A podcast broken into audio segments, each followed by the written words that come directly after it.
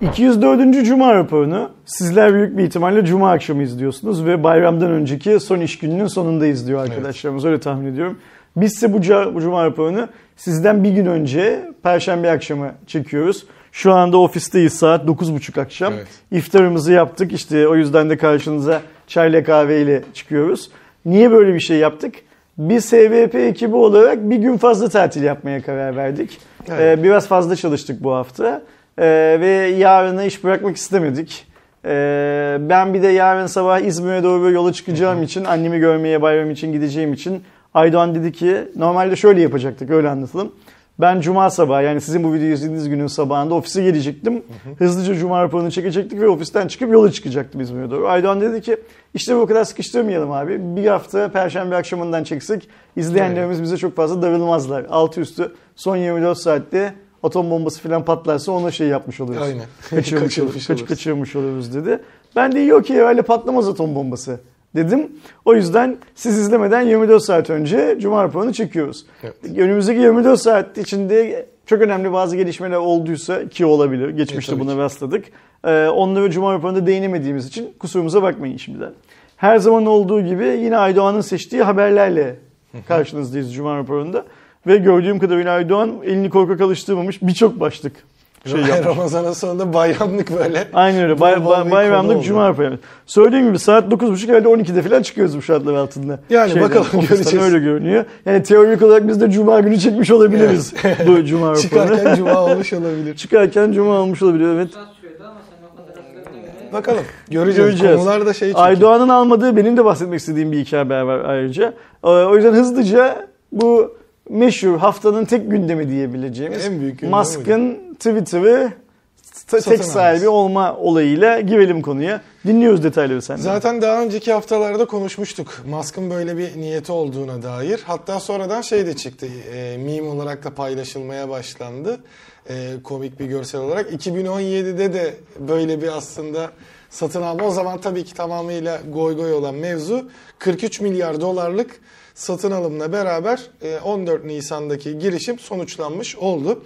Hisse başına 55,2 e, dolar ödeyen Musk ee, anlaşmadan sonra da ifade özgürlüğü işleyen bir demokrasinin temel taşıdır ve Twitter insanlığın geleceği için hayali önem taşıyan konuların tartışıldığı dijital bir şehir meydanı. Ayrıca Twitter'ı yeni özelliklerle donatıp daha güvenli hale getirmek için algoritmaları açık hale getirmek, e, spam botlarıyla mücadele etmek ve tüm insanların kimliğini doğrulayarak Twitter'ı her zamankinden daha iyi bir e, kullanacakları platform haline getirmek istiyorum diyor. Yani vurgularından biri aslında bot hesapların kapanacağı bir doğrulama sistemi geleceğine dair bir durum var.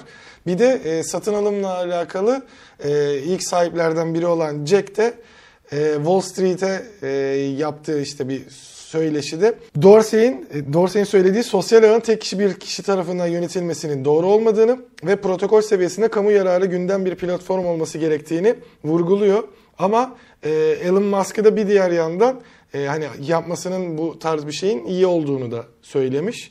E, Doğru, e, şey Jack kendisinden hiç beklemiyor. Yani en azından benim hiç beklemediğim bir açıklama yaptı. Yani Elon'ın istediği şeylerin Twitter'ın yararına olduğunu, Elon'ın söylediği şeylerin Twitter'ın yararına olduğunu şey yaptı. Daha önce işte bu zaten Wall Street'teki e, ayaklanmaları da aslında başlatan bir Elon Musk'ın söyledikleri vardı. Orada da o kişi olduğunu falan söyleyerek böyle bir suyuna gitmiş gibi bir durum olmuş. Ya şimdi Jack'in söylediği şeylerin bazısı tabii ki doğru. Jack diyor ki şirket şu anda bankerlerin elinde diyor. Çünkü halka açılan her şirkette e, hisseleri kim alırsa onun elinde olur. E, ve şirketi bu bankerlerden kurtarmak lazım diyor. Yani banker dediği işte bankacılar yani Wall Street'teki yatırımcılar. E, çünkü onların tek derdi bir koyup üç almak. Onlar kendi üçlerini aldıktan sonra geriye ne kaldığıyla çok fazla ilgilenmiyorlar Yani hiçbir şirkette. para. Aynen öyle sadece kendi paralarını. E, Musk ile yolun daha uzun sürebileceğini şey yapıyor, söylüyor Jack. Ama tabii bu söylem bizim tanıdığımız Jack Dorsey'nin standart söylemlerine de hiç uymuyor bir yandan da. Ee, bilmiyorum beni şaşırttı onu söylemek lazım. Bir de şu dip bilgiyi verelim bir sonraki habere geçmeden önce. Şu an Amerika'da Erdoğan biz Cuma raporuna girmeden yaklaşık böyle bir bir saat önce filan e, birçok henüz gazetelerin web sitelerinde yok ama birçok haber portaline düşmeye başladı. Ee, Elon Musk'ın Twitter'ı satın almasının oradaki FTC denilen e, bu rekabet işlerine bakan kurul oluyor sanırım. O kurul tarafından incelemeye alındığı haberi dönüyor Amerika'da. Ve deniyor ki e, Elon Musk'ın yaptığı Twitter yatırımının antitrust kanunlarına aykırı oldu, olabileceği, Amerika'daki antitrust kanunlarına aykırı olabileceği ve o nedenle de işte bu e, biraz önce adını söylediğim kurum tarafından FTC yani FTC isimli kurum tarafından redde bu satın almanın reddedilebileceği, onaylanmayabileceği filan konuşulmaya başlanmış. Şimdi satın alma dört dörtlük bir satın alma da olsa bu tarz söylentiler çıkar zaten. Burada Evet. önemli olan şey yani bunu e, birilerinin haber yapmasından öte FTC ve benzeri kurumların eğer bunu incelemeye aldılarsa biz bu işi incelemeye aldık diye bir beyanda bulunması. Anladığım kadarıyla şu anda öyle bir beyan henüz yok. E, şeyi de tam olarak anlamadım. FTC Musk'ın tüm satın alma eylemini mi araştırıyor bu haberlere göre? Yoksa o sadece ilk başta aldığı küçük bir e, tut- tutar vardı ya, yüzdelik vardı ya. Yoksa onu mu şey yapıyor, araştırıyor? Onu da çok, tam olarak anlayamadım çünkü tam Cuma raporuna girmeden çok kısa bir süre önce gördüm haberi. Ee, böyle çok detaylı okuma şansım olmadı ama tabii ki bu iş böyle tereyağından kıl çeker gibi hallolmayacak. O Evet. çok net. Yani hani e, çünkü sonuçta büyük bir iş. Ya Herkes için büyük bir iş. Baksana Türkiye'de bilmem kaç bin kilometre ileride bizi bile öyle ya da böyle ilgilendiren bir iş. Göreceğiz neyin ne olacağını. Ben e, bu hafta katıl grubundaki arkadaşlarla salı günü müydü? Salı günüydü. Bir canlı yayın yaptık. Gece saat 12'de başladık. Orada da tamamen bu konuyu konuştuk. Benim gördüğüm kadarıyla herkes Musk'ın Twitter'ı satın almasından biraz endişe duyuyor. Herkes biraz endişeli. Ama insanoğlu her şeye alışıyor. Buna da alışacak. Yani buna da alışacağız. Beğenmesek de istemesek de filan filan buna da alışacağız. Ve şöyle bir muhabbet var tüm dünyada. Musk işte bu devir tamamen de- de- değiştikten sonra ilk iş olarak gerçekten Trump'ın hesaplarını açacak mı? Böyle de bir şey var. Ne derler? Beklenti var. Bekleyeceğiz, göreceğiz. Herhalde bu e, Mayıs ayı bitmeden bize bu konuştuğumuz tüm şeyler yani araştırma, onaylanıp onaylanmayacağı, Trump'ın hesabı, bilmem ne filan gibi hikayelerin tamamıyla ilgili yeterli bilgiye sahip olacağımız bir dönemde. Bir ay Amerika için çünkü şey bir süre. Evet. Uzun bir süre. Yani Amerika'da gayet uzun bir süre. bürokrasinin o kadar hızlı işlediğini düşünürsek, her şeyin çok hızlı gittiğini düşünürsek bir ayda bu işi çok çabuk çözerler gibime geliyor. Ee, Elon'ın, e, Mesih Elon'ın aksiyonlarından ben iyice sıkıldım. Bu Twitter'ı satın aldıktan sonra şimdi şu Coca-Cola'yı satın alayım. Kolanın içine de biraz kokain koyalım bilmem ne falan muhabbetinden de sıkıldım. O Yani önceden varmış galiba. varmış öyle bir İlk hikaye. dönemlerinde. Ee, şu an bir yine goy goya vuruyor tabii kendince ama bende de bir şey Star'da star, daha büyük star olmaya çalışıyor şimdi böyle şey anlamında. Ki zaten şu an zaten 87 milyondan fazla mı ne takipçisi var. Ee, Jack'e göre mesela Jack'i çoğu insan bilmiyordu şey olarak. Bu zaten bilinen biri de hep kendini bir şekilde ön planda Bu bilinmekten keyif alan biri. Evet. Yani mesela işte ben Tesla'yı kurdum, ben PayPal'ı kurdum, sattım, ben onu yaptım, ben bunu yaptım, en uzağa ben işimim bilmem ne falan modunda kendini öne çıkarmak isteyen bir zatı muhtemelen zaten. Ee, yani bunun mesihliği biraz ilahi güçle değil. Kendi çabalarıyla kendi üstüne şey yaptı. Ne derler giydiği bir pelevini, pelevini o. Bakalım göreceğiz ne olduğunu. Yine bugünden bir haberle devam Evet. edeceğiz değil mi? Ben bununla ilgili de çünkü çok yazılı metin görmedim. Özellikle Türk medyasında hiç görmedim. Daha yeni yeni Şeydi. düşmeye başladı. Huawei bugün Çin'de bir tane lansman yapmış Evet. değil mi? Bizim bu lansmandan hiç en azından benim senin de var Benim de yoktu ya. Hı. Ben e, normal haberlere bakarken işte globalde orada karşıma çıkınca şey oldu. E, ne tanıtmış peki? Telefon var mı? Telefon var. Mate XS'in ikinci versiyonu var. güzel. Katlanabilir telefonlarında. E, Benim ama- geçen yıl deneyip beğendiğim telefondan Evet, bahsediyorum. onun Onun yeni yenisi. versiyonu. Hı hı. E, bu arada içe katlanır değil dışa katlanır yapıda olduğunu söyleyelim. Yani cihazı katladığınızda ekran yine dışarılarda kalan benim aslında çok e, mantıklı bulmadığım şekilde devam ediyor. E, ama önemli yanlarından biri gövdesinde e, titanyum alaşımı, havacılık sınıfı titanyum alaşımı, cam elyafı ve e, süper e, şey yapılı, hafif yapılı, süper güçlü çelik vesaire kullanılmış ve bu sayede 255 grama e, indirilmiş e, sağlamlığına rağmen XS2. Ben XS kaç gramda hatırlamıyorum ama 255'ten daha ağırdı galiba. Evet, daha fazlaydı. Şimdi daha ince yapıda ama hafifliğiyle beraber işte havacılıktaki zaten o kompozit malzemeler dediğimiz malzemeler uçağın mümkün mertebe hafif olup aynı zamanda çok da e, sağlam olmasını sağlayan malzemeler burada da kullanılmış. E, baktığımızda e, açık halinde 156,5 milimetrelik uzunluğu, 139,3 milimetrelik eni, 5,4 milimetrelik bir kalınlığı var. Zaten cihazın arkasına sadece kamera kısmında bir çıkıntı var. Diğer türlü bayağı ince yapıda kalıyor.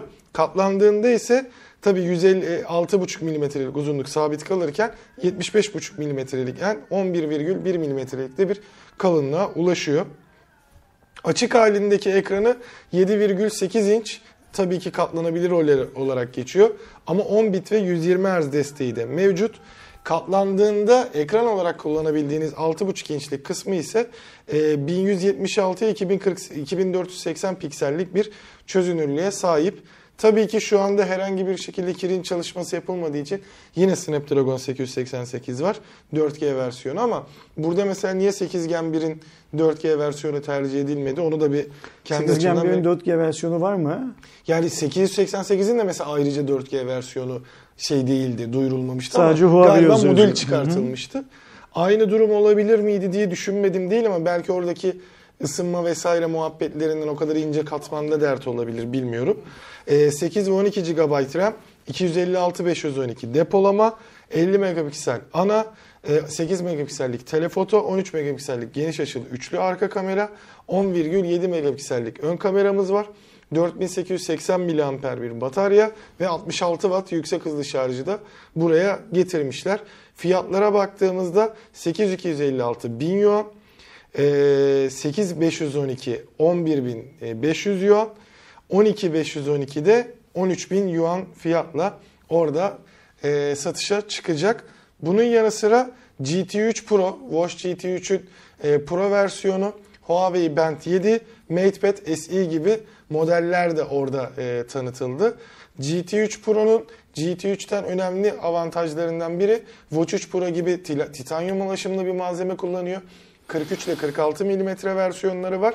Ama bu sefer spor konusunda golf ile dalışa fazlasıyla e, yönelmiş Huawei kanadı. 300'den fazla haritalanma yani e, golf haritasını içerisinde barındırıyor ama şeyi çözemedik biz de Ersin abiyle beraber ilk ben bu haberi alıp söylediğimde. E, o golf sahası bilinen bir golf sahasını mı içinde bulunduruyor yoksa oradaki metrik sisteme göre hani şey delik şu kadar uzaklıkta alan bu kadar geniş gibi belli başlı Yani şunu merak ediyorsun acaba şey var. İstanbul'da ya da Türkiye'deki ya şeysi lokasyon bazlı golf sahalarını belirli bir barındırıyorsa içinde İstanbul'daki da Türkiye'deki herhangi bir golf sahası da içinde var mı aslında Aynen. onu merak ettik. Bir diğer Evet. yandan dalış tarafında da 30 metreye kadar dayanıklılığı var ama dalış vurgusu yapıldığı için tahminimce orada artık belli başlı basınç değerlerini falan saatten kontrol edebilme gibi avantajları olacaktır. Bir diğer yandan EKG özelliği de e, Watch GT3 Pro'ya geliyor. E, genel olarak ürünler böyle diye Ben bu kol olayım. saatlerinin tamamının Türkiye'de satışa çıkacağını düşünüyorum. Ben de öyle bekliyorum. Ee, XS, yeni XS de büyük bir ihtimalle Türkiye'de sa- şeye satışa çıkar. Hani sembolik bile olsa Huawei getirir diye tahmin ediyorum. Ben ilkini kullanmaktan çok keyif almıştım. İkinciyi de bir denemek isterim o anlamda. Ee, dikkatimi çeken şey şu oldu hala benim. 4880 miliamperlik pil gibi bizim alışık olmadığımız bir değerde pil var. Yani cihazın kasanın içine neresi boşluksa Aynen. her yere pili yaymışlar. Hemen şeye gitti tabii ki aklım. Acaba ilkinde ne kadar pili vardı diye. 4500 miliamper pili vardı. Yani ilkinden %8 falan daha fazla bir pili var neredeyse. İlkinde herhangi bir pil sorunu yoktu.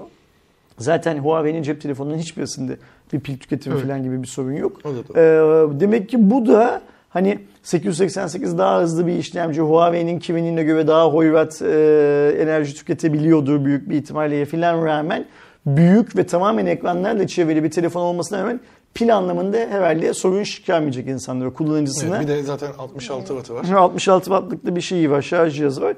Benim ilk dikkatimi çeken şey bu oldu cihazda. Çünkü diğerinde de hatırlıyorum yani ben kocaman ekranda Clash of Clans falan oynamama rağmen pilin azaldığına şahit olmuyordum. Yani rutin bir kullanımda gidiyordu cihaz.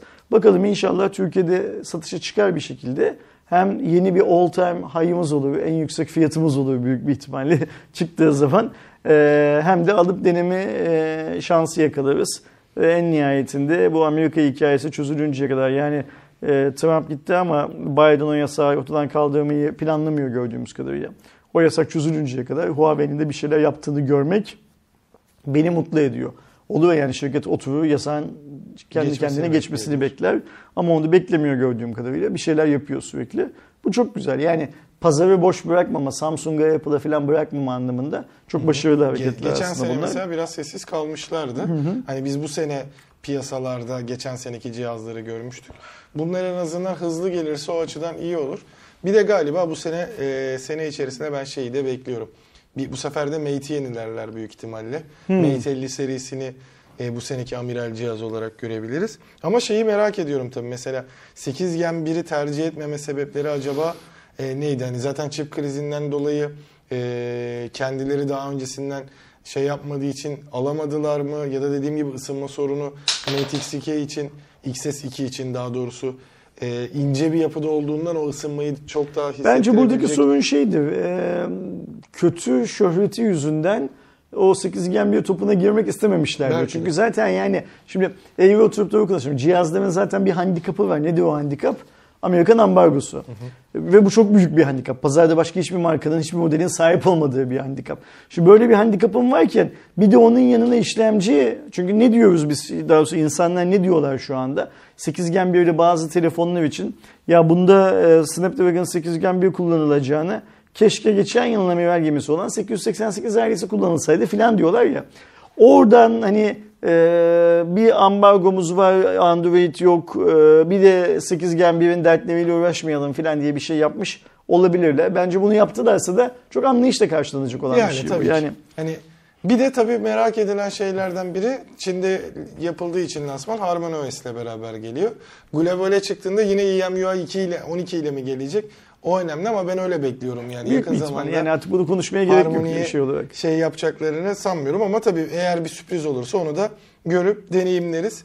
Bir diğer yandan Poco kanadında da e, hatta ilk gelen bültende de Mayıs ayında burada direkt satışa çıkacağı yani ilk satışa çıkan yerlerden biri olacağı Poco F4'ün GT versiyonu geldi. Biz de zaten lansmanını e, sevgili Eren'le e, Avustralya'dan katılan e, Poco reisimiz Eray beraber e, takip ettiler canlı yayını. 8 Gen 1'i kullanan 120 Hz AMOLED ekranlı gerçekten böyle dikkat çekici bir telefona benziyor. E, önemli yanlarından bir üstünde e, tetiği de var. Yani tam bu sefer oyuncu telefonu gibi bir şeye çevirmişler e, Poco'daki ürünü. E, bu açıdan baktığımızda güçlü işlemcisi, işte 120 Hz tazeleme hızı sunan kaliteli bir AMOLED ekranı, e, işte özel versiyonunda RGB arka aydınlatma, tetikler dediğimizde bir elde aslında Poco severler için bir top telefon ortaya çıkmış gibi. Aynısının mavisi olmasın diye işte bir- bir- diye çünkü yani sonuçta şunu görüyoruz Xiaomi cihazlarda, e, Poco cihazlarda, Redmi cihazlarda bazıları birbirlerinin aynalarının mavisi oluyor. Evet. O da kabul etmek lazım. Burada aynısının mavisi olmasın diye bir şey yapmışlar işte tetiği metiği falan koymuşlar. Sanki oyuncu telefonu diye bir pazar varmış gibi, gerçek bir pazar varmış gibi. O pazarda da bulunmaya karar vermişler gibime geliyor bana. bana. Bu arada bu telefon özelinde değil genel anlamda şunu da söyleyelim. Bugün Türkiye'de resmi olarak Redmi Note 11 Pro 5G ve Redmi Note 11 Pro, Pro Plus. Plus'ta 5G'si satışa çıktı resmi olarak. Ee, Redmi Note 11 Pro 5G 8099 liradan yani 8100 liradan.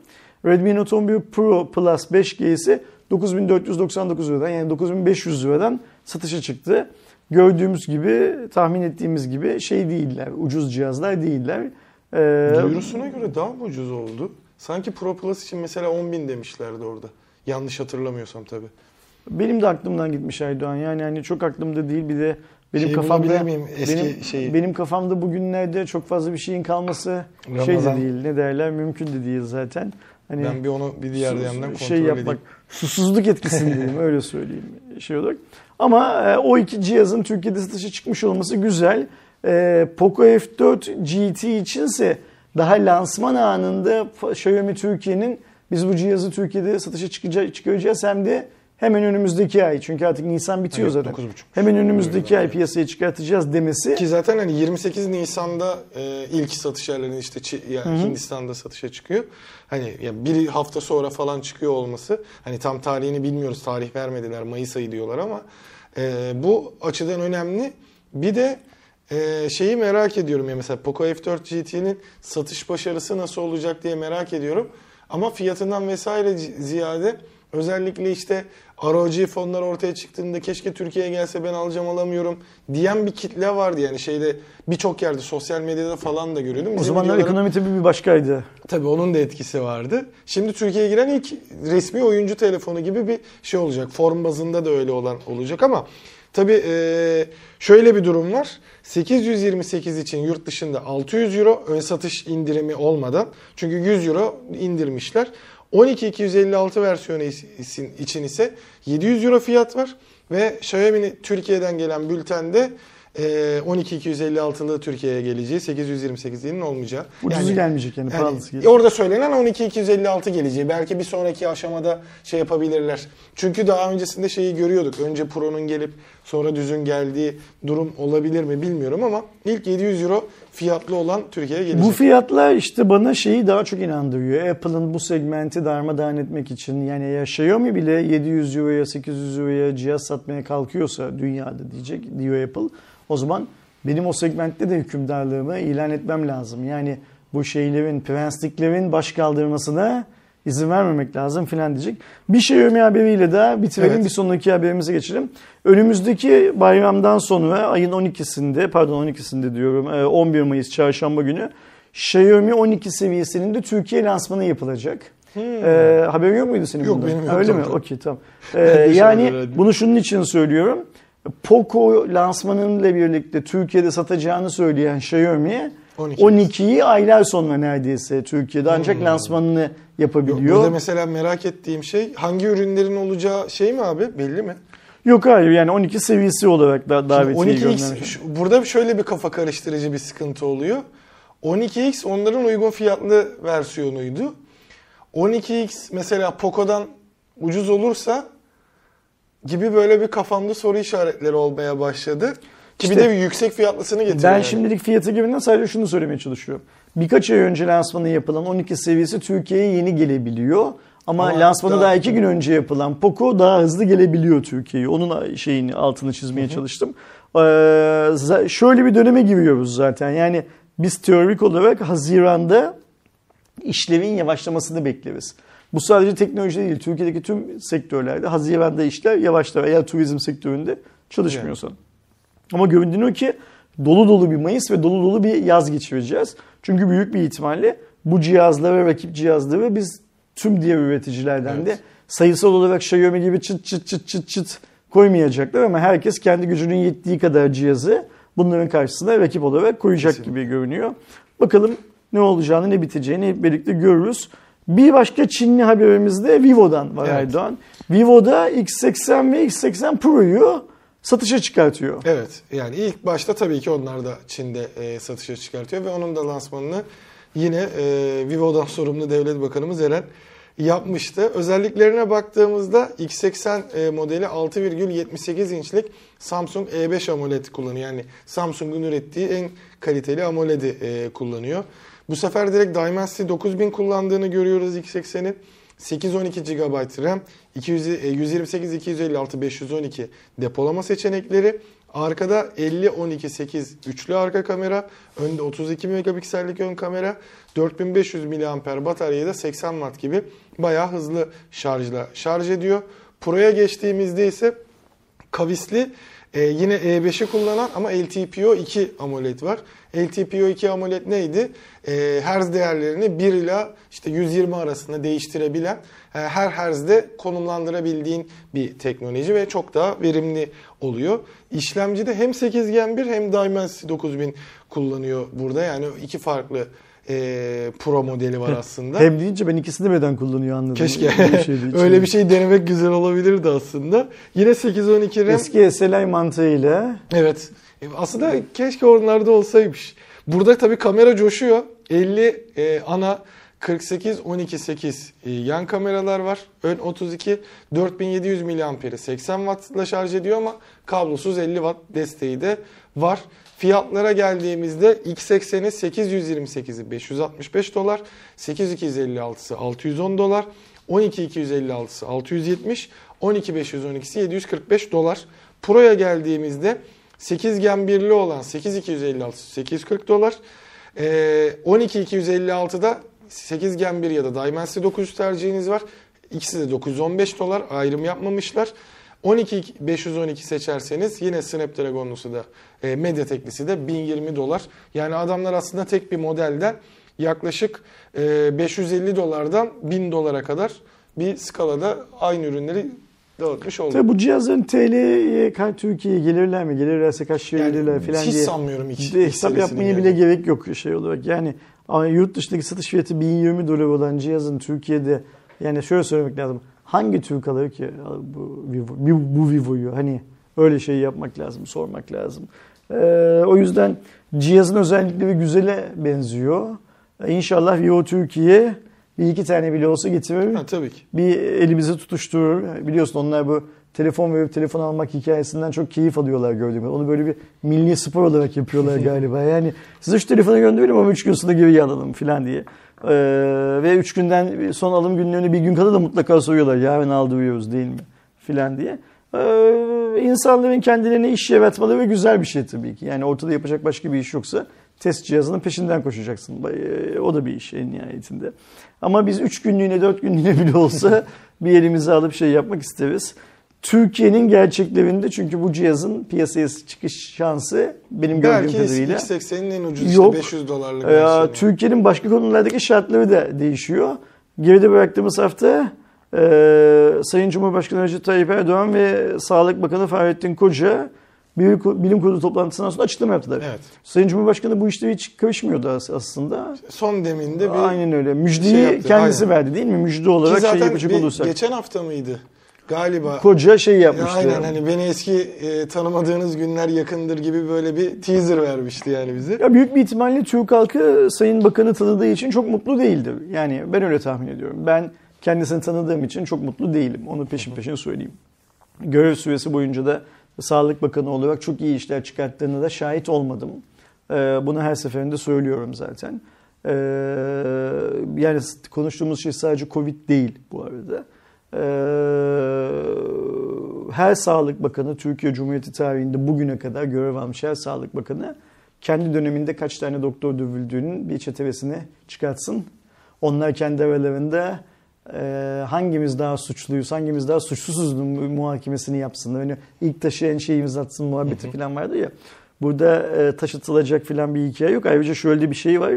Biz çok kısa bir süre öncesine kadar sağlık çalışanlarının dayak yemelerinden öte giderlerse gitsinler şeyiyle ne derler e, tavrıyla ödüllendirildiklerini, o, ta, o tavırla şey yapıldıklarını, e, sineye basıldıklarını da gördük. O yüzden e, genel anlamda baktığım zaman Sağlık Bakanı Sayın Fahrettin Koca'yı şey buluyorum, e, başarısız buluyorum.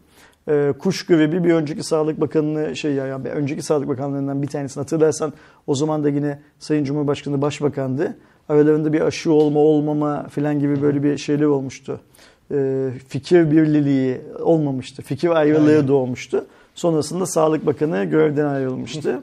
Sayın e, Koca da bence yine başarısız bir bakanlık dönemi geçirmiş olsa da demek ki Sayın Cumhurbaşkanı tarafından başarılı addedilen bir bakan ki e, değiştirilmedi şeydi ve Türkiye'de iki yönetici birlikte yani Türkiye Cumhuriyeti'nin Cumhurbaşkanı olan en tepe yöneticisi artık.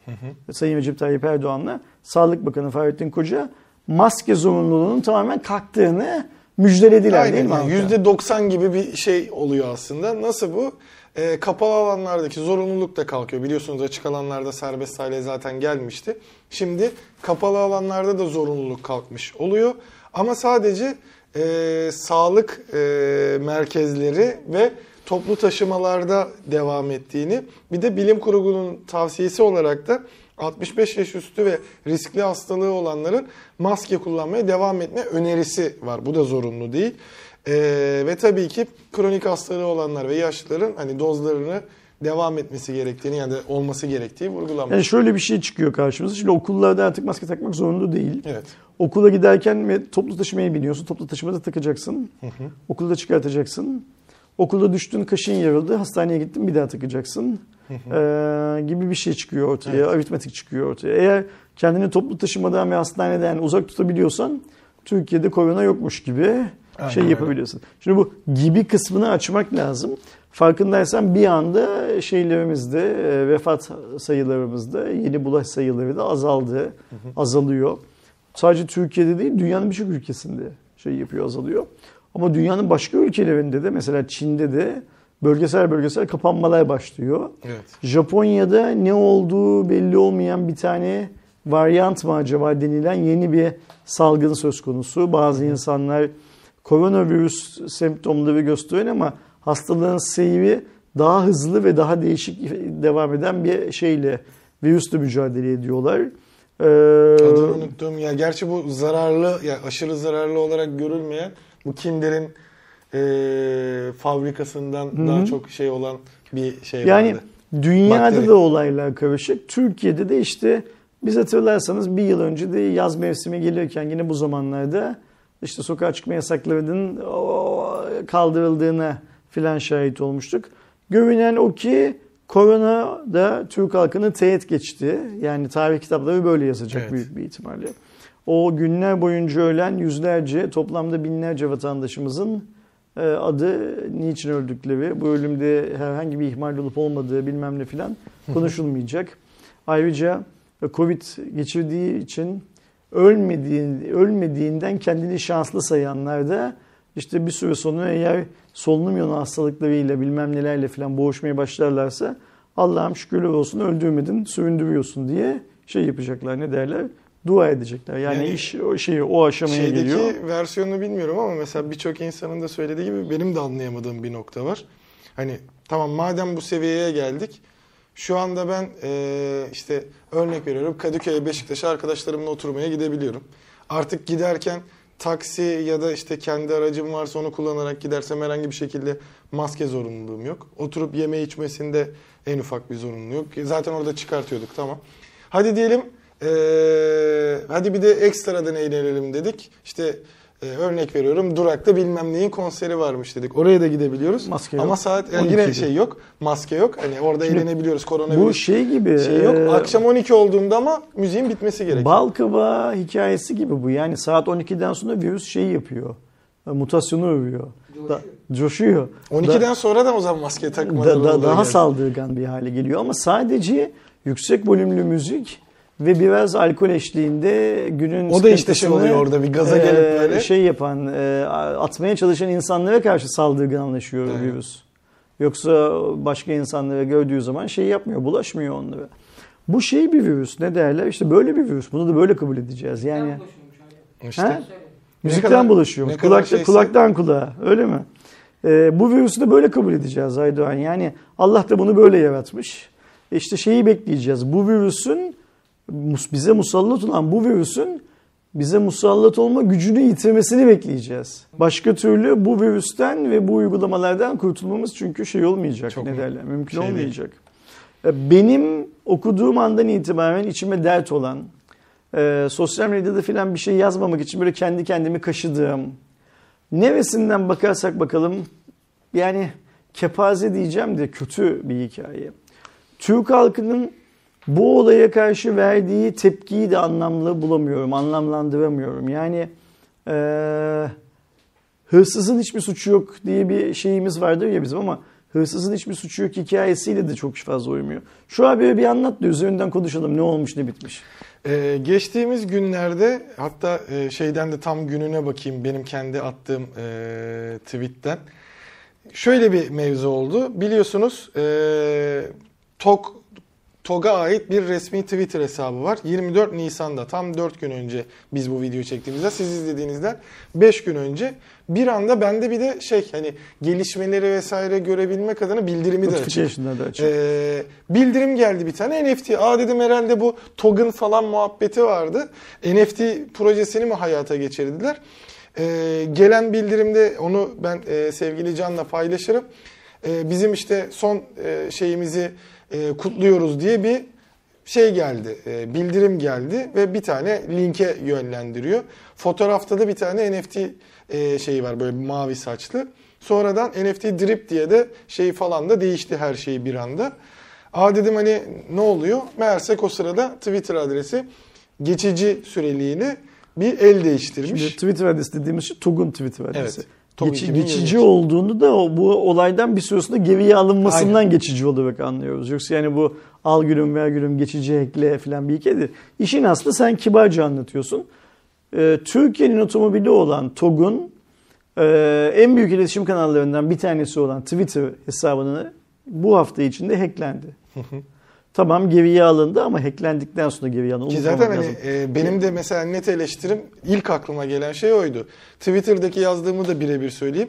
Biz bir otomobil firması değil teknoloji şirketiyiz diye vurgu yapan TOK Değiller hesabı tabii. kısa süre önce çalındı ve NFT paylaşımı yapıldı. Sonradan geri alınmış gibi duruyor Şimdi dedim. hesabı geriye aldıklarına göre demek ki iki faktörlü korumaları falan açık değildi. Ee, o anda o yön iki faktörlü korumayı kullanarak yani ekstra e-mail adresini bile Yani telefonu maksimum şey kullanarak- olabilir. e, güvenilir bilgisayar olarak ya da cihaz olarak görünen yani tele, bilgisayara Yani şöyle söyleyelim. şey gelmiş olabilir. en başta alacakları tüm güvenlik önlemlerini almadıkları için hacklendiler. Ama o güvenlik önlemlerinin bir kısmını aldıkları için de kısa sürede geriye aldılar hesabı. Şimdi dışarıdan bir, bir açıklama yapılmadığı için dışarıdan gördüğümüzü en masumane şekilde böyle şey yapabiliriz. Ne derler? Ee, isimlendiriyoruz. Ve dönüp şuna bakmak lazım.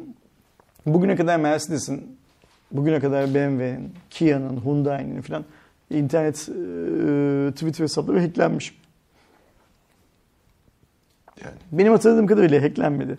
Ve Twitter hesabının güvenliğini bile sağlayamayan bir şirketten biz otomobillerin güvenliğini bekleyeceğiz. Buradaki güvenlikten kastım çarpışma, çarpışma testi falan değil. Artık otonom araçlara gittiğimiz yolda bu aletler kucağımızdaki bilgisayar, elimizdeki telefon gibi aletler oluyorlar. Zaten Otomobil değil ürün. Zaten Sayın CEO da bunu söylüyordu. Aynen. Benim hayır canım yok öyle bir şey dediğim şey buydu. Yani burada ortaya şu çıkıyor. Ee, bizim Nasrettin Hoca'nın türbesi gibi bir türbemiz var. Kapısına şeyi asmışız. Ee, asma kilidi asmışız ama etrafında duvarlarımız yok falan gibi bir hikaye var. Şimdi e, otonom araçlar varsayılıyor ki Aydoğan dünyada gerçek anlamda kullanılmaya başladıkları zaman dünya tarihinin en büyük güvenlik risklerini de o gün dünyada yaşayan insanları yaşatacaklar diye varsayılıyor. Çünkü biz şundan bir 30-35-40 yıllık teknoloji bilgisayar kullanımımızda virüs saldırı kaynaklı nasıl sorunlar yaşadığımızı çok çok iyi biliyoruz. Ee, ve bu sorunların tamamının daha fazlasını hızlandırılmış bir şekilde bir iki gün içinde yaşama ihtimalimiz var. Bu teoride var. Kimse yok diyemez buna. Yani hiçbir yerde yeşil ışığın yanmaması, hiçbir arabanın durmaması vesaire vesaire gibi şeyler var. Hani hacklenmekten kastım bu. Ve bir otomobil şirketi için kendisine aynı zamanda işte ürettiği şey için ürün diyen biz teknoloji şirketiyiz diyebilecek kadar başka bir alemde yaşayan bir otomobil şirketi için herhalde Twitter hesabının hacklenmesinden daha öğretici bir ders olamaz büyük bir ihtimalle.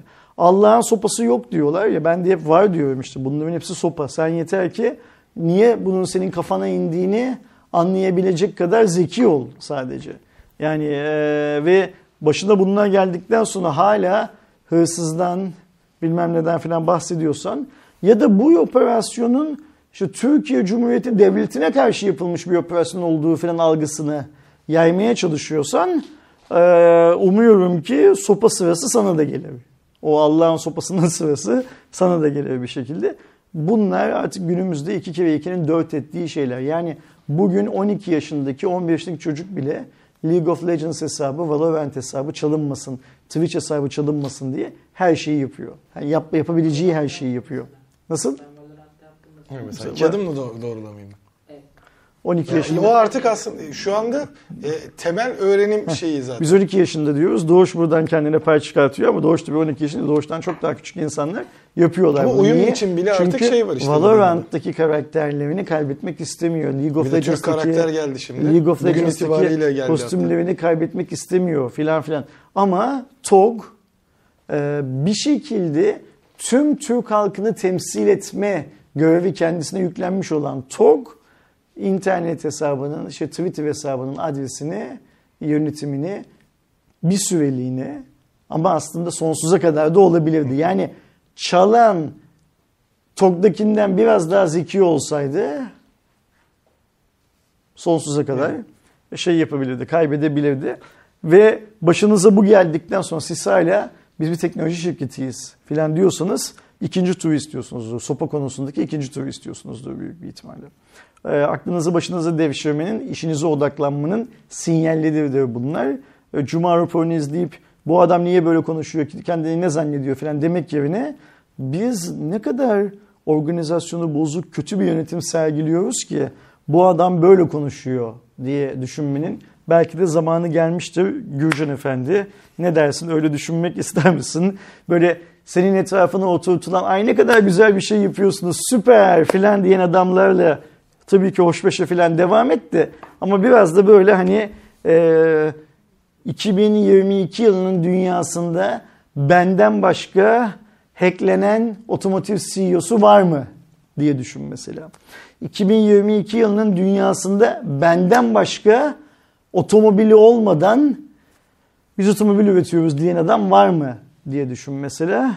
Yıl sonuna da bu programı biz çektikten sonra artık Nisan da bitiyor. Daha önce ne demiştik? Yılın dörtte üçü bitti demiştik.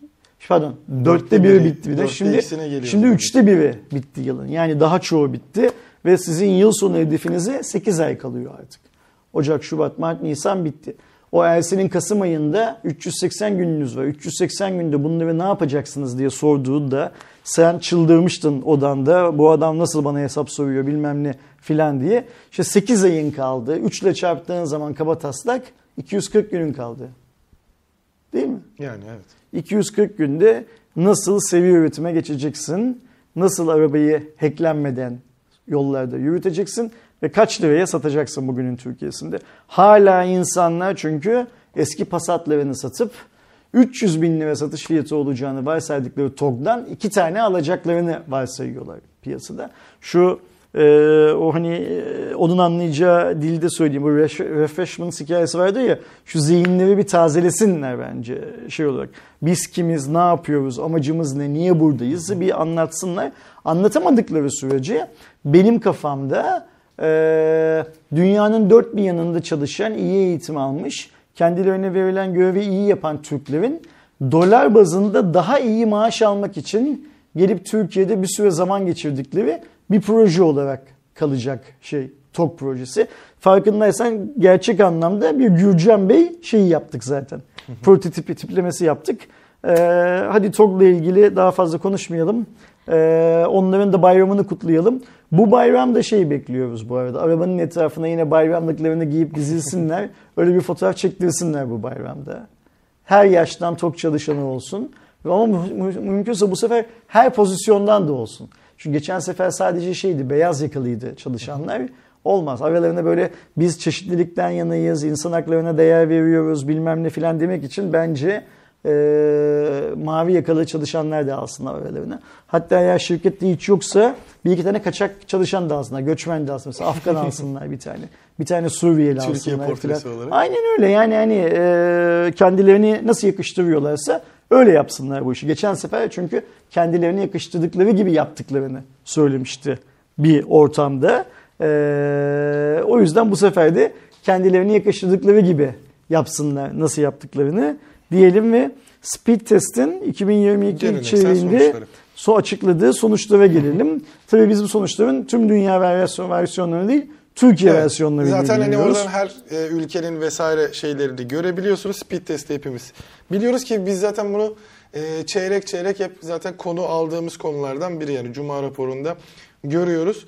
Bu seferki sonuca göre e, ortalama indirme hızı, upload hızı ve en hızlı e, servis e, sağlayıcıları e, belli olmuş. TürkNet de indirme, upload ve gecikme hızındaki düşüklükle e, liderliğini devam ettiriyor. Baktığımızda Türkiye genelindeki ortalama 29,08, 5,69 megabit e, yükleme ve 9 milisaniye gecikme var. Bu Türkiye ortalaması. Herkesin e, ortalama olarak erişebildiği ve e, 182 ülkede yapılan bu e, açıklamada 182 ülke arasında 101. e, sıradayız. Onun da e, bilgisini verelim. Arkamızda 81, önümüzde e, yaklaşık 100 pardon. Yo doğru. E, önümüzde de bir 100 ülke var. Tam böyle ortalardayız e, bütün dünyaya göre. E, rapora baktığımızda ortalama indirme e, hızı 47,43 megabit ile TürkNet en hızlı e, konumda. TürkSat Kablonet 38,39 megabit bölü saniye ile Turkcell'de 33,28 megabit bölü e, saniyeye ulaşmış. En geride de Türk Telekom görünüyor.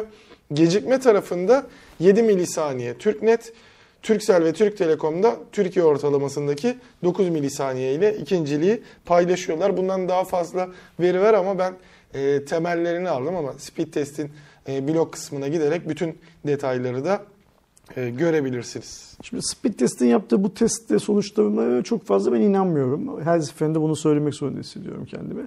Ayrıca benim gördüğüm kadarıyla geçen yılın sonuçlarıyla bu yılın sonuçları arasında da çok büyük değişiklikler yok. Yani sıralamalarda yok, hızlarda yok bilmem ne filan filan. Hız biraz sanki e, çok az artıp aradaki farklar azalmış gibi geldi bana. İşte yani Yani hatırladığım şey, kadarıyla. yok, yok, sıralama değişmiyor Aynen. en azından.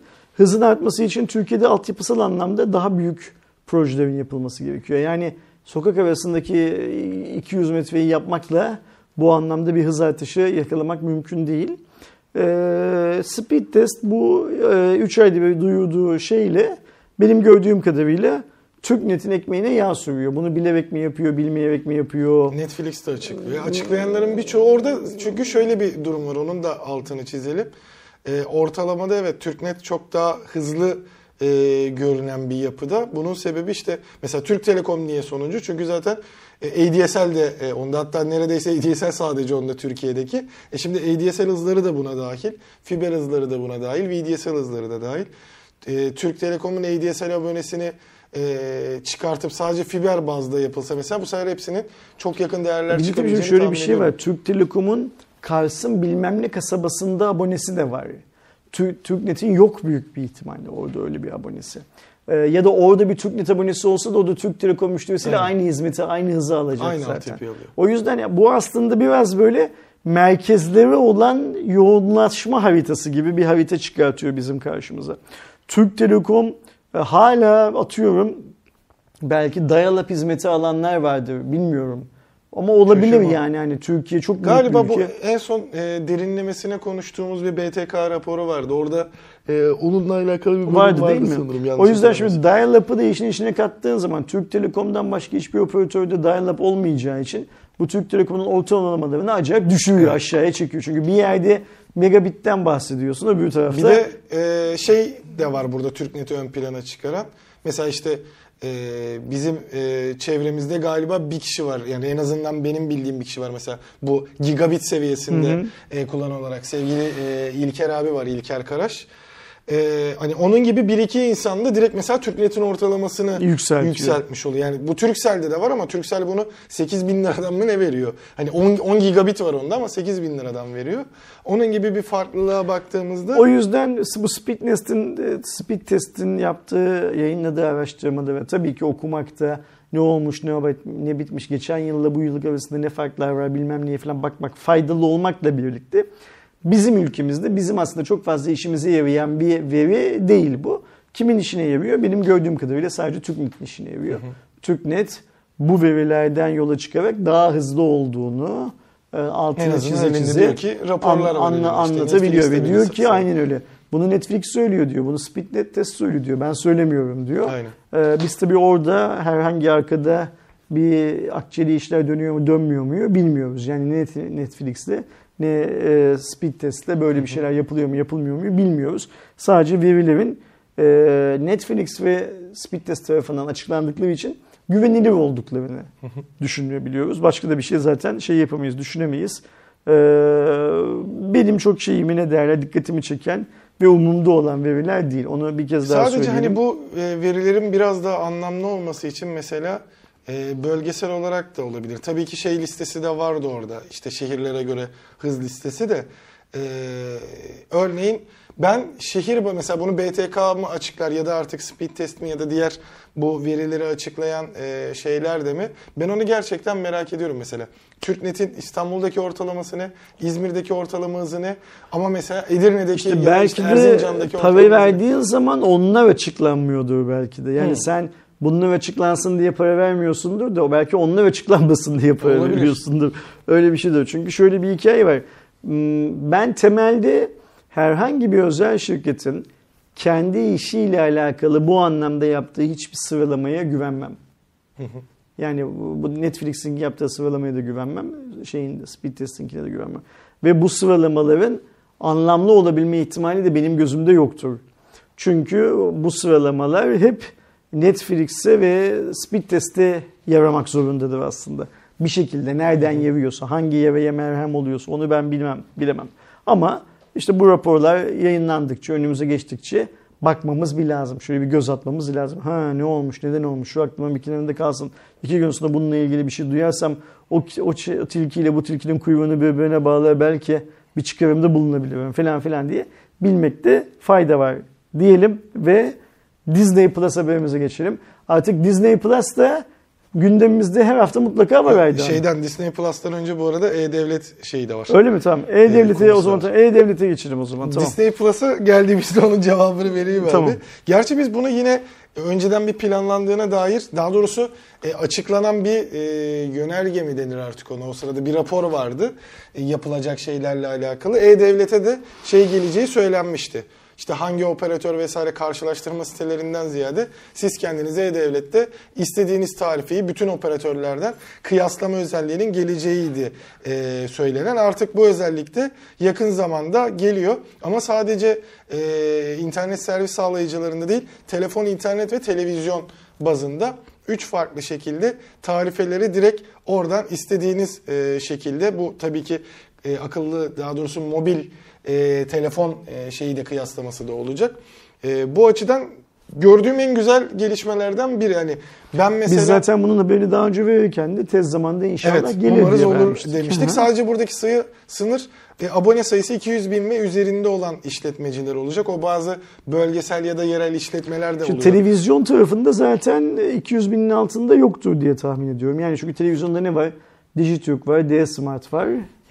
Başka Dijitaller ekleyecekler mi acaba? TV Buyu falan mı? Yok direkt aslında şey mesela işte dediğim gibi Disney Plus, Netflix falan. Eklemeyecekler bence büyük bir ihtimalle. Sadece yerel olanlardır. Ama şeyler girer bence. TV bu falan mutlaka girer. Ee, Onlar artık çünkü birebir aynı hizmeti dijital verdiği için. Ee, 200 bin rakamı şeyle alakalıdır bence. Çok küçük ISP'ler var ya bölgesel. Aynen. Onları dışarıda bırakmak içindir. Burada bir de kıyas deniyor ya. Şimdi o kıyas kelimesini ka- karşılaştırma kelimesi çok önemli E, bence. Burada şey deniyor işte paket içeriği, internet hızı, taahhüt süresi gibi filtreleme, ucuzdan pahalıya sıralama e, ve tüketiciye özel te- teklifler de orada zaten hani TC doğrulaması olduğu için sana gösterilebilecek. Şimdi bu söylenilen şey benim olursa çok güzel olur dediğim şey değil aslında. Çünkü burada şöyle bir şey var. Bu söylenilen şeyden şu çıkacak ortaya. Atıyorum bir operatörde bir paket var. içinde iki tane domates, bir tane salatalık var. Benim istediğim şey içinde iki domates, bir tane salatalık olan diğer operatörlerdeki fiyatların ne olduğunu bulabilmek. Ama şu tariften ben anlıyorum ki diğer operatöre geçtiğimiz zaman bir domates, bir soğan, bir salatalık gibi bir paketle bunu kıyaslayacak şey anlamında. Ee, şimdi burada kıyaslama ancak e, elmalarla elmalar, armutlarla armutlar yapıldığı zaman şey olur, faydalı olur. Hatırlayacaksan biz bu haberi verdiğimiz zaman daha önce ve inşallah olur dediğimizde ben şunu da söylemiştim. Bu dışarıdan bakıldığı zaman çok güzel bir şey ama biz internetin bir byte'ının kaç lira olduğunu bilmiyoruz bu ülkede. Karşı tarafa alo demenin kaç lira olduğunu bilmiyoruz. Bunu niye bilmiyoruz? Operatörlerin para kazanma yöntemlerine aykırı olduğu için bizimle paylaşılmıyor bunlar. Ama onun yerine kullanacağımız, kullanmayacağımız, ihtiyacımız olan olmayan birçok şey bir araya getirilerek Aynen. bizden daha çok fatura e, para, para mesela edecekleri Yalın sistemler internete sunuyorlar. Aynen öyle. Ee, biz ilk önce birim fiyatı bilmek zorundayız. Yani bakanlığın yaptığı çalışma pozitiftir ama bu çalışmanın içinde birim fiyat kıyaslamaları da olması lazım. Yani mesela şunun olması lazım.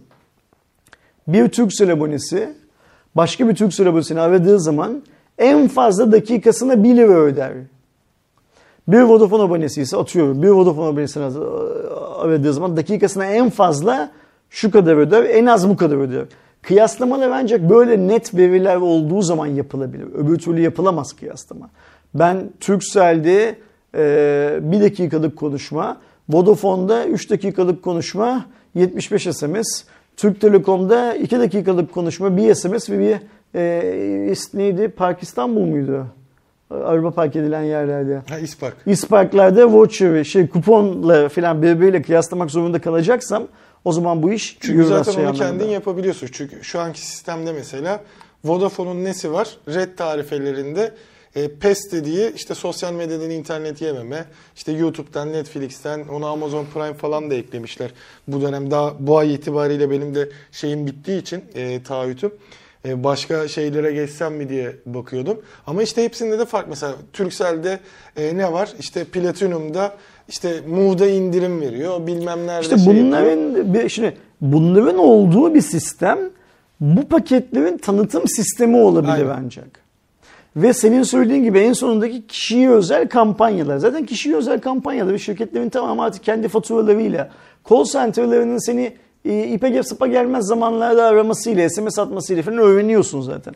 Ama benim bakanlıktan beklediğim şey gerçekten vatandaşın kandırılmasını engelleyecek, yanlış yönlendirilmesine izin vermeyecek e, ve dezenformasyonun önüne geçecek bir kıyaslama sistemi Bir kurabilmeleri. de e, şey de var burada adrese dayalı mobil internet ve TV seçenekleri falan gibi şeyler de var. Büyük ihtimalle orada hani adresini girip işte senin adresinde hangi servis sağlayıcı ne sunabiliyor e, durumu da var da oradaki mesela e, aynı raporda biz bunu ilk duyduğumuzda bu e-kadara falan bir karşılık durum vardı hani net olmalı diye. Şimdi ben o neti görebilecek miyim ki e, bizzat ben deneyimlemiş olacağım eğer yaklaşık bir iki ay içerisinde bu hizmet geçerli olursa çünkü işte e, ben de taşınacağım ve taşınacağım yerde hangi fiber hattı var ne yapabilirim diye şu an bir bakmaya Şuraya başladım. Bir sıfırdan büyüktü. Böyle bir şey yapmış olmaya başlaması kurumların yani kamu Tabii ki. kurumlarının iyidir. İnşallah böyle bir şey yapmaya başladıktan sonra eksiklerinin de neler olduğunu anlarlar. Oradaki değerler ederler. önemli. E kadar mı olacağım? Bana mesela diyor ki şu an ben şeye girdiğimde işte mesela TürkNet'e girdiğimde şu kadar hız alırsın. Artı eksi 5 megabit diye de orada şey yapıyor. Ee, işte Süper Online'a girdiğimde veriyor. Türk, Türk Telekom'a girdiğimde de bunu veriyor. Ben işte E-Devlet'ten bunun kıyaslamasını yaptığımda o veriyi alamazsam direkt o şeyler kullanılacak Şimdi, mı acaba? Dost acı söyle. Ben burada biraz acı şey vereyim ne derler reçete vereyim. Ee, Türkiye'de her ne kadar telekomünikasyon sektörü çok belirgin kurallarla yönetiliyor olsa da e, sektörü yöneten kurum BTK kendisini vatandaşın lehinde pozisyonlandırmıyor. Bunu unutmamak lazım. Çünkü BTK sanki vatandaşı tan operatörleri koruyormuş gibi bir tavır alıyor. Bunun en büyük göstergesi nedir?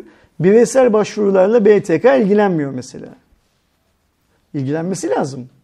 Yani Yani şimdi BTK vatandaştan daha mı üstün ki ilgilenmiyor? Ya da kocaman Ankara'da bir BTK bürosu binası Türkiye'nin 81 ilinde de bunların temsilcileri var. Yani e, bir iş yükünde olur bu doğrudur ama vatandaşa hizmet böyle bir şey. Vatandaşa hizmete iş yükü olarak bakamazsın. Şimdi ben Turkcell'le ilgili, Türk Telekom'la ilgili, Vodafone'la ilgili bir sorunumu BTK'ya ilettiğim zaman BTK'daki arkadaş bakıyor, ha Turkcell diyor, Turkcell'e forward ediyor. Turkcell'den gelen cevabı da bana forward ediyor ve BTK burada işini kapatmış oluyor, bitirmiş oluyor. Ama aslında BTK'dan bizim Türk halkı olarak beklediğimiz şey ne? Benim haklılığımı inceleyip kabul edip benim haklılığımın arkasında durmasını bekliyoruz biz BTK'dan. Çünkü bu operatörler çoğu zaman abone olarak benim haklılığımın haklılığımı kabul etmiyorlar. Ben o yüzden BTK'yı kendime muhatap almak zorunda kalıyorum Türkiye'de. İşte o yüzden bu sistemde büyük bir ihtimalle yine operatörlerin tanıtımlarının yapıldığı bir sistem olarak ortaya çıkacak. Çünkü zaten vatandaşın eee derdi çok fazla BTK'nın umurunda olsaydı BTK şu birim maliyetlerin açıklanmasını bilmem neyi falan zorunlu hale getirirdi. Yani şunu kabul edebilir miyiz? Domates satın alıyorum ama kilosunun kaç lira olduğunu bilmeden satın alıyorum. Çünkü ben markete gittiğim zaman sucuklu yumurta yapacağım. Yarın da menemen yapacağım. Bir sonraki gün de türlü yemeği yapacağım için sucuğu, domatesi, yumurtayı, kabağı, patlıcanı falan hepsini bir arada da parasını bir şekilde ödüyorum. O yüzden de domatesin fiyatını hiç bilmiyorum ben gibi bir şeyi mutfak alışverişimizi yaparken kabul edemezsek Doğru. e, iletişim ihtiyaçlarımız için harcama yaparken de bize şu anda BTK'nın eliyle dayatılan sistemi kabul etmiyor olmamız lazım. Ama Türkiye'de işte bunları e, kimse dile getirmiyor.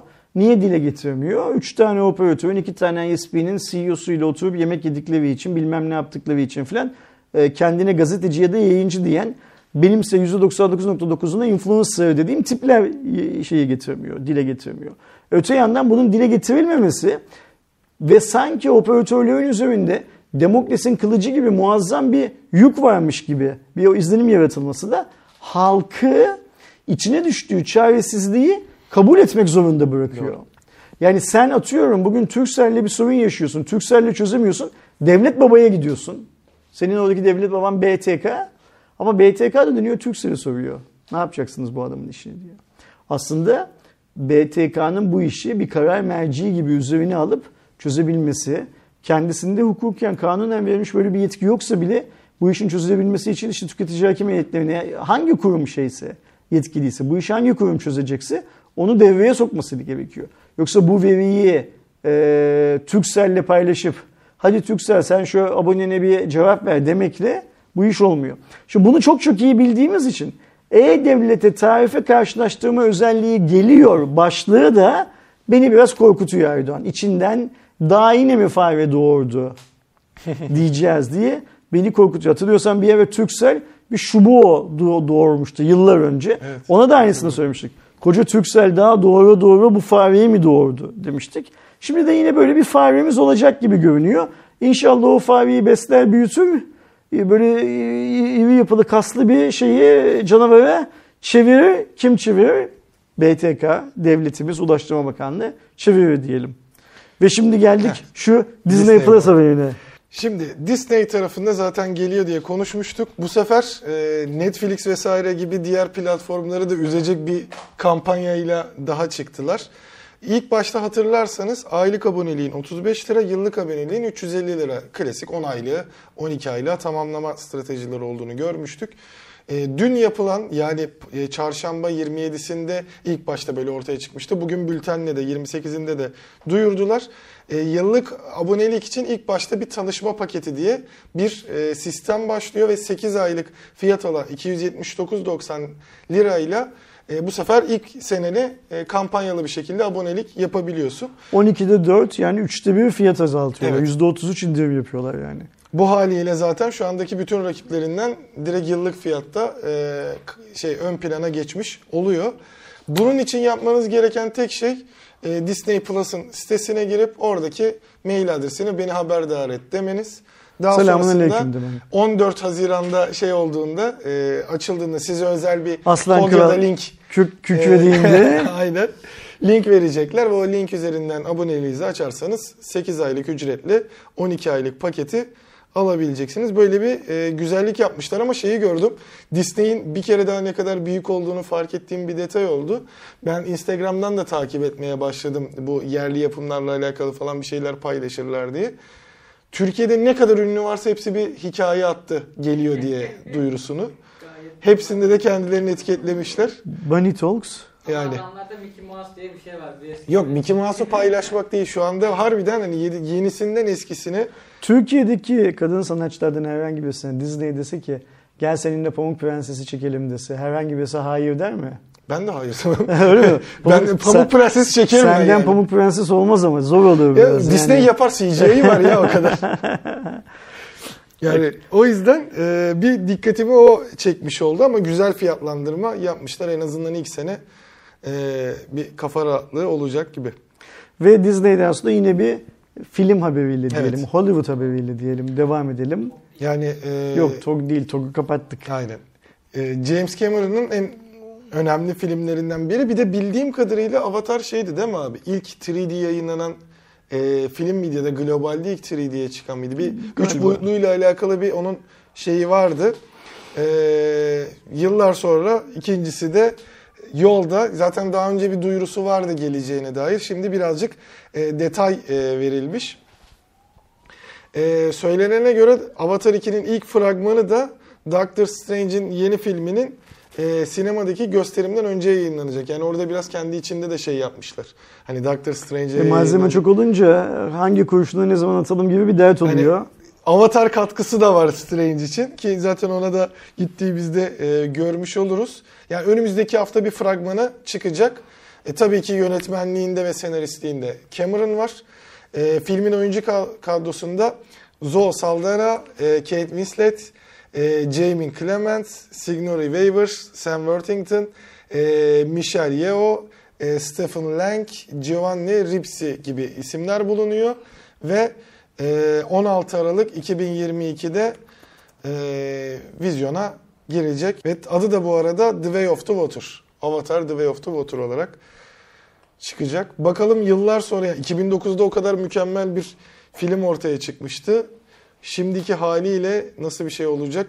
Bir de James Cameron'dan geliyor olması tabii ayrı bir e, heyecana katıyor ama ben bir Matrix 4 ihtimali de görüyorum abi Şimdi bunda. şey e, Avatar Cameron'ın kendisi için şey yaptığı, yazdığı bir peri masalı tarzında bir şey Evet. aslında. Yani hani böyle e, muazzam derinliği olan bir 7-8 film kadar gidecek. Te- ya 2009'du değil mi? Evet 2009'da çıkan şeyde zaten o dönem için bir teknoloji harikasıydı o film şey Aynen olarak. öyle. Sinemanın Şey, kullandığı çekim şeyler. tekniği açısından öyleydi. İzleyici için de Bir kere falan çekildi. izleyici için de çok şeydi ne derler e, yeniydi.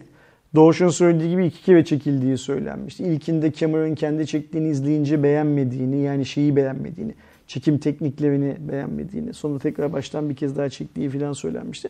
Ama en nihayetinde bu bir şey işte. Yani çok ünlü bir yönetmenin ben şöyle bir şey yapmak istiyorum diye hayal kurup yaptığı bir hikaye. Evet. İzlemesi de benim açımdan şeydi, keyifliydi. Ee, umalım ki ikincisi de o kadar keyif versin izleyenlere. Senin söylediğin gibi Matrix 4 olayı Umarım olmasın. olmaz. olmasın ve izleyelim. Ee, biraz önce Disney Plus'ta indirim haberi verdik aslında bir şekilde. Yani e, e, pazara yeni girdiği için özel bir paket yapsa da Aynen. indirim indirimdir. Bizim Tabii Türkiye'sinde olarak en sevdiğimiz şey biliyorsun bak Yemek Sepeti falan gibi platformlara bak.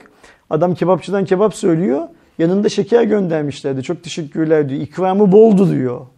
Bizim burada operatörlerin nesini seviyorsunuz da en büyük dert e, hediye vermemesi operatörlerin. Yani Türk insanı olaydan çok yanındaki hediyelere falan daha şey yapıyor, değer veriyor. O yüzden Disney Plus'ın yaptığı şey öyle ya da böyle zamlı yapmamaktır, indirim yapmaktır ve Yani. Türk insanı bunu çok sever.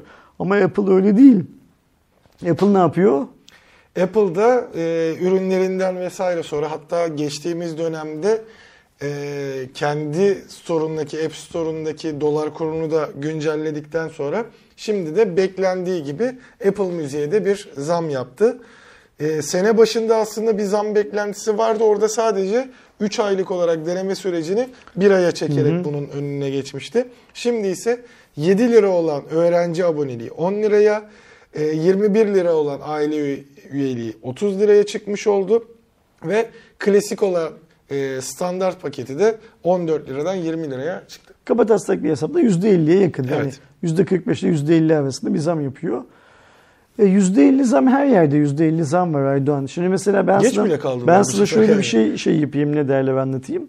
Biz biliyorsun İstanbul'un Beykoz ilçesinin Kavacık mahallesinde diye, diyelim buraya Kavacık bölgesindeki Göksevli sitesinde iş yerimiz var. Buradaki enerji dağıtım şirketi Enerjisa. Enerjisa bundan bir buçuk yıl önce kadar falan bizi ziyaret etti. Dedi ki siz burada çok elektrik tüketiyorsunuz. Size özel bir tarife belirleyelim. Ve belirlediğimiz tarifeden iki yıl boyunca size aynı fiyattan, fiyat değiştirmeden elektrik verelim dedi. Bunu kabul eder misiniz? Biz kabul ettik bunu. İkinci yılımız daha bitmedi. İkinci yılımız bitmesine daha 6 ay var benim bildiğim kadarıyla. Minimum 6 ay var e, şeyde bitmesine. Şimdi mesela bugün Enerjisa bizi tekrar geri verdi. Diyor ki yeni düzenlemeler nedeniyle biz kendi aramızda yaptığımız bu şeye uyamıyoruz diyor. Karşı Size o fiyattan elektrik veremiyoruz artık diyor. Ve size şöyle bir şey öneriyoruz diyor. İki yıllık falan da yeni bir anlaşma yapma ihtimalimiz de yok. Ee, yıl sonuna kadar galiba 1.3 TL'den, kilowatt saati 1.3 TL'den elektrik verelim size diyor. Biz şu anda 8.30'dan alıyoruz. 8.3 TL'den alıyoruz. 13 TL'den vermeyi öneriyor. %50'sinden daha fazladan vermeyi öneriyor. Ve sadece önümüzdeki 6-7 ay için yıl sonuna kadar. Yani e, yıl sonunda da diyor oturup tekrar şartlara bakarız. Ne kadar zam yapılması gerekiyorsa o kadar zam yaparız. Yani bunu niye, bu örneği niye verdim biliyor musun? Ee, biz hesapta 2 yıllık uzun bir anlaşma yapıp kendi elektrik giderlerimizi sabitlediğimizi zannederken istiyorsan dolar kuruydu, istiyorsan Enerji Bakanlığı'nın aldığı kararlarda, istiyorsan başka bir şeydi. Yeni elektrik tarifesi bilmem ne filan filan de %50'ye yakın bir zammı sana çakıyorlar. Evet. Ve sen eğer mum ışığında video çekmek istemiyorsan e, bilmiyorum Doğuş büyük bir tane mum ışığında video çekmek istemez zaten. E, bu zammı kabul etmek zorundasın. Ve zam yaptıkları şey de 8 liradan 13 lira. Böyle bir zam yapıyorlar sana. Bu şu demek oluyor. İşte şu anda zaten çok konuşuyoruz. Yani her, tüm Türkiye konuşuyor. Gelen elektrik parası şu kadar olmuş bu kadar olmuş filan filan. Bizim ofise benim bildiğim kadarıyla her ay 1000 liranın üzerinde elektrik parası geliyor. Şu şartlar altında her ay 1500 liranın üzerinde 2000 liraya yakın Evet. elektrik parası gelecek demektir. Bizim ofise geleni 1000 lira olarak kabul edersek ki değil. 1000 liranın üstünde olduğunu sen biliyorsun aynen. zaten. Ne kadar üstünde Ki olduğunu. yazın e, gerçi kışın kombinin çalışması yazın klimanın çalışması. Klimalar daha çok çalışıyor yazın. Çünkü dört katlı bir Aynen. ofisteyiz. Her yerde klima çalışıyor.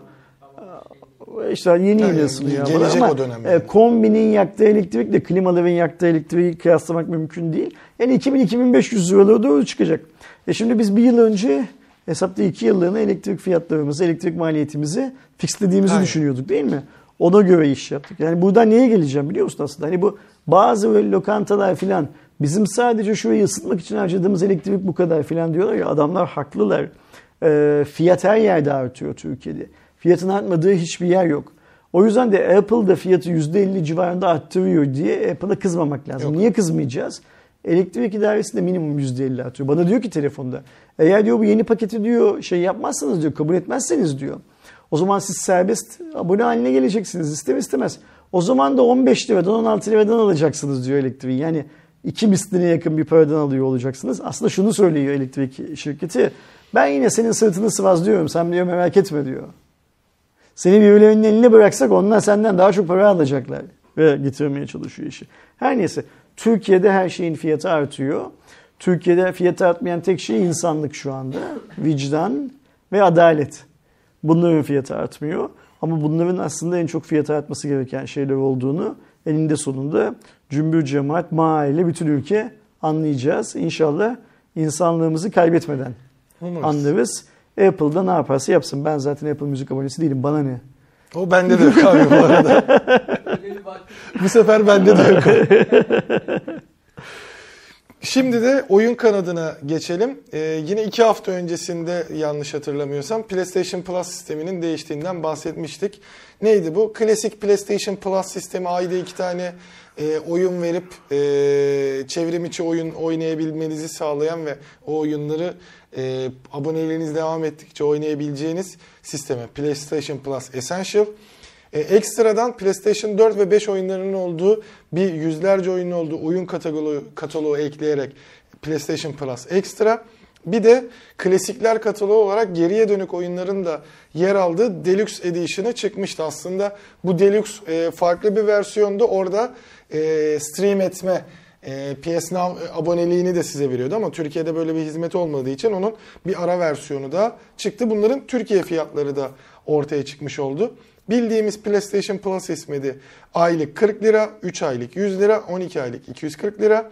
Ekstra yani yaklaşık bir 300 oyuna erişebildiğiniz ekstra versiyonunda aylık 60, 3 aylık 165, 12 aylık 400 lira oldu. Birçok kataloğa erişebildiğiniz eski nesil kült oyunları da oynayabildiğiniz Deluxe paketi ise aylık 70, 3 aylık 190, 12 aylık 460 lira oldu. Ee, bu açıdan baktığımızda rekabet için iyi ama Xbox'ın Game Pass'ine e, fiyat olarak da yine bir şey kalıyor. Valla bu beni bu da hiç ilgilendirmiyor. Benim Ben- zaten oyun konsollarıyla aramda bir şey var ne derler mesafe var. Çok uzun zamandan beri var bu mesafe. Ee, burada tabii ki PC'lerin güçlenmesi, ekran kartlarının neredeyse çağ atlaması. Bizim zamanında bu programda adını bir kez daha andığımız SLA sistemleri e, için böyle dudağımızın şurasından salya akıtırken şimdi o SLA sistemleri 10, 20, 30 çarpabilen laptoplara sahip olabilmemiz filan filan beni şey yapıyor. e, Konsol tarafından zaten uzaklaştırıyor. Ayrıca söylemek gerekirse de yani şimdi bakıyorum şurada 12 aylık üyelik 400 lira. Ne gerek var? Yani Aydoğan iyi olsun biz ondan oynarız. E, Olmuyor mu o? Zaten onunla alakalı şöyle bir durum var. Güzel tarafı bir oyun fiyatına herhangi bir paketten 12 aylık abonelik alabiliyorsunuz istediğiniz gibi. Ben de artık konsol oynamıyorum. Hem vaktim kalmıyor hem de böyle bu oyun fiyatlarından falan böyle gidip bir oyun alıp açısım gelmediği için e, Aydın'a abime göndermiştim. Yani ben kullanmıyorum abi sen o istemişti hani oynamayı. Dedim ben sana göndereyim. Bu deluxe paketini gördükten sonra mesela bir geri çağırıp ben de en azından bir yıllık bir e, paketi açıp en azından bu eski oyunları yani ben PlayStation camiasına çünkü 4 Pro ile beraber girdim. Öncesinde komşuda arkadaştan 1-2 oyunu oynamıştım ya da PlayStation Cafe'de mesela God of War serisini bitirmiştim ben son e, versiyonu hariç. En azından o eski oyunları oynayabilmek adına e, bir kafamda şey olmaya başladı. Aa 4 Pro değerlenir durumu gelmeye başladı ama tabii bir oyun kataloğunu falan da görmek lazım ama her türlü şu an için Game Pass birazcık daha mantıklı duruyor diyerek son haberimize geçiyorum. Android 13 daha öncesinde duyurusunun yapılmasının ardından beta 1 sürümü de e, herkese açıldı. Ama şu anda sadece Pixel 4, Pixel 6 ve Pixel 6 Pro e, cihazlarına yüklenebiliyor tabii ki. Google'ın kendi cihazlarına. Yani şöyle söyleyelim arkadaşların kafası karışmasın. Ee, cep telefonu markaları çoktan bunu alıp kullanmaya, kendi cihazlarına uygulamaya başladılar. Son kullanıcıya ise sadece Google'ın kendi cihazı olan Pixel seviyesinin belli modellerinde Evet. denenebiliyor şu anda. Yani o zaten hani ilk beta çıkışı gibi. Daha sonrasında zaten e, daha fazla cihaza e, vermeye başlıyor Google. Sonrasında da zaten şey de başladı. Önceden öyle bir durum yoktu ama Xiaomi'si, Oppo'su, e, işte Samsung'da çok duymuyoruz ama farklı farklı Çinli markalar da bu sefer kendi betalarını açıyorlar zaten. Android 13 ile beraber neler göreceğiz? E, paylaşılan medya dosyaları için daha fazla izin kontrolü var artık. Bu izin sistemi zaten Android 12 ile beraber bir ön plana çıkmıştı. Uygulamaları siz daha kurarken bile daha fazla izin alıyorsunuz. Hatta ben şeyi fark ettim. Bir nebze hoşuma da gitti. Ee, uzun süredir işte Find X2'yi kullanmıyordum. P50 Pro'yu e, Eren'e verdikten sonra tekrar Find X2'ye dönüş yaptım ben de. Uzun süredir telefonu kullanmadığım için ama açıktı aslında. Ara ara ben onu şarja takıyordum. Bir anda hangi uygulamaya yazsam izin istemeye başladı. Çünkü belli bir süre sonra kullanmadığın uygulamada izinler hemen kapatılıyor güvenliğin için. Bu çok mantıklı bir şey.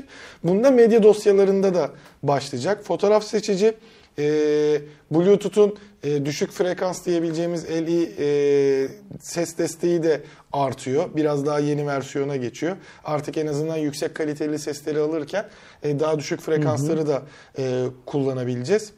USB üzerinden MIDI 2.0 enstrüman desteği geliyor. E, tek eSIM üzerinden çift hat desteği e, geliyor. İnternet bağlantılarını kendi üzerinden yavaşlatabileceğim bir seçenek. Pil katili uygulamaları daha detaylı bir şekilde görebilme, gereğinden fazla harcamasını engelleyebilme, FastPair eşleştirme özelliği, e, oyunların daha hızlı açılması ve daha hızlı dinamik renk teması gibi belli başlı özellikleri geliyor. Okey. Zaten yakında çok kısa bir süre içinde biz e, elimizdeki telefonlardan herhangi birisinde de 13'ün betasının Yavaş yavaş, geldiğini aynen, en azından görürüz betayı test ederiz. ihtimalle. Tabii ilk önce bunu markalardaki sızıntılardan fotoğraflarını görürüz ve elimize alıp kullanma şansı da yakalarız büyük Aynen. ihtimalle. Tahminimce her zaman olduğu gibi ya da çoğu zaman olduğu gibi ilk önce bir Xiaomi'nin amiral gemisiyle filan şey yapıyoruz. Olabilir. Xiaomi çünkü bunu böyle ilk ben yaptım filan demeyi seven bir şirket ya. Oppo da son dönemde O yüzden- hızlı yapmaya başladı. Haklısın onlar da yapıyor. Seninse değerlediğin Cuma raporu 204. Cuma raporunun sonuna geldik aslında. Senin haberler bu kadar. Ben iki tane haber not aldım. Onları arkadaşlarla paylaşayım. E, Cuma raporunda konuşmadık olmayalım. Bunlardan birisi Facebook'la ilgili. Hatırlıyorsan çok kısa bir zaman önce Facebook'un en son çeyrek rakamlarını konuşurken kullanıcı sayısında yıllardan beri yaşadığı en büyük düşüşe, kayba e, maruz kaldığını şey yapmıştık, söylemiştik. Yeni çeyrek raporlarına göre ise ilk düşüşün ardından kullanıcı sayısı tekrar yükselişe geçti. Yani o kayıp devam etmedi. Facebook yönetimi ya da işte kim diyorsak bilmiyorum ne yaptı çünkü Facebook bence bir şey yapmadı. Ama kayıp durdu. Aksine o kayıba e, zeminden alt noktadan biraz yukarıya doğru kullanıcı sayısı yükselmeye başladı. E, Bunun tabii ki e, Acaba neden? Musk'ın şeyi e, Twitter'a aldığı döneme denk düşmesi açıklanması. Yani aynı periyot değil çünkü Musk'ın Twitter'a aldığı dönem ikinci çeyrek aslında. Bu ilk çeyreğin rakamları falan bile olsa hani farklı farklı yorumlanmalı ve açık bir şey e, tuttu. Bu arada Facebook'un e, reklam gelirleri de e, o düşüşten etkilenmişti. Orada da yine bir toparlanma söz konusu. Hala geçen yıldakinden daha az ama bir toparlanma söz konusu. Yani benim tahmin ettiğim gibi ya da benim canı gönülden istediğim gibi batmıyor. Yani Mark bir şekilde gemiyi yüzdürmeye Evet, devam ediyor gibi görünüyor en azından şu an için. Bir başka bölümde hepimizin en çok sevdiği marka olan Samsung'la ilgili. Ee, Samsung geride bıraktığımız dönemde çok kısa bir süre önce akıllı saati için bir reklam yayınlamıştı. Türkiye'de bu yayınlandı mı yayınlanmadı mı bilmiyorum ama reklamın özü şu. İşte bir kadın gece saat 2'de yanlış hatırlamıyorsam tek başına sokakta koşuyor. Sporunu gece o saatte yapıyor. Böyle bir şey vardı. Şu dünyanın her yerinde gece saat 2'de bir kadının sokakta tek başına koşması, kulaklıkları kulağına takıp kolundaki saate bakarak falan koşması çok kolay bir iş değil. E, ve birçok kadın örgütü burada e, reklam nedeniyle, şimdi reklamı anlatmayacağız burada. Merak edenler e, Samsung'un reklamını e, çok rahat arayıp bulabilirler. Reklamın şeyi Türkçe adı gece baykuşları filan gibi bir şey. Night Owls. Ee, YouTube'a yazsanız çıkıyor reklam zaten. Birçok kadın e, grubu diyelim, kadın dergileri, kadın dernekleri bu reklamı için e, kadınların hedef gösterilebildiği e, bir reklam olduğunu şey yaptılar, iddia ettiler. Ve Samsung yetkilileri düşünüp taşındıktan sonra bu reklam için özür dileme kararı aldılar. Kimden özür diliyorlar? Bütün kadınlardan özür diliyorlar. Niye özür diliyorlar? Kadınları gece tek başlarına sokakta yürüyemezlermiş gibi gösterebileceği için özür diliyorlar reklamda. Yani aslında burada şöyle bir şey var, e, durum var. E, eğer farklı farklı insan grupları, kadınlar, erkekler, e, işçiler, ilkokul öğrencileri, üniversite öğrencileri falan kendi haklarını doğru ve temele daya, temele doğru bakan gerekçelerle anlatabilirlerse dünyada karşılarında diz çöktüremeyecekleri hiçbir güç yok. Samsung gibi bir teknoloji imparatorluğunu bile karşında dize getirebiliyorsun. Çünkü Samsung da çok iyi biliyor ki kendi müşterileri arasında kadınların sayısı çok çok fazla. Kadınlarla bir alıp veremediği olması durumunda bu ona zarar verecek. Tabii. Ve e, kadınlardan böyle bir reklam yaptığı için özür diliyor ve galiba reklam içinde şey faaliyetlerini durduruyor. Hmm, hani artık günümüzde reklamı çekiyor, YouTube'da yayınlıyor ama bir de başka bir yayın yerde yayınlansın diye para veriyor ya. O para yatırımlarını şey yapıyor, e, durduruyor. E, çünkü kadınlar kendilerini bir kol saati, akıllı kol saati reklamında bile böyle gösterilmesinden rahatsız olduklarını yüksek sesle söyleyebiliyorlar. Ee, bence burada önemli olan şey Samsung'un kadınları incitecek bir reklam çekmesi bu çok önemli bir şey. Yani bu reklamı çekerken düşünmeliydi, yayınlarken düşünmeliydi. Ama sonradan e, onları güvensiz hissettirdiği için onlardan özür dilemesi de yine günümüz dünyasının geldiği noktada e, uzlaşma kültürünün nerelere kadar sirayet ettiğini çok güzel gösteren bir örnek. Bu haberi birçok insan Samsung'un yenilgisi falan gibi şey yapabilir ne derler algılayabilir. Samsung'un bir hatası var bu doğru ama hatayı şeye çevirme kısmı ne derler geri hatadan geriye dönme kısmı bence çok başarılı. Şu yüzden çok başarılı. Ben eminim eminim ki Samsung'un Kore'de çok sanmıyorum ama dünyanın farklı ülkelerinde mesela Türkiye'de çok var.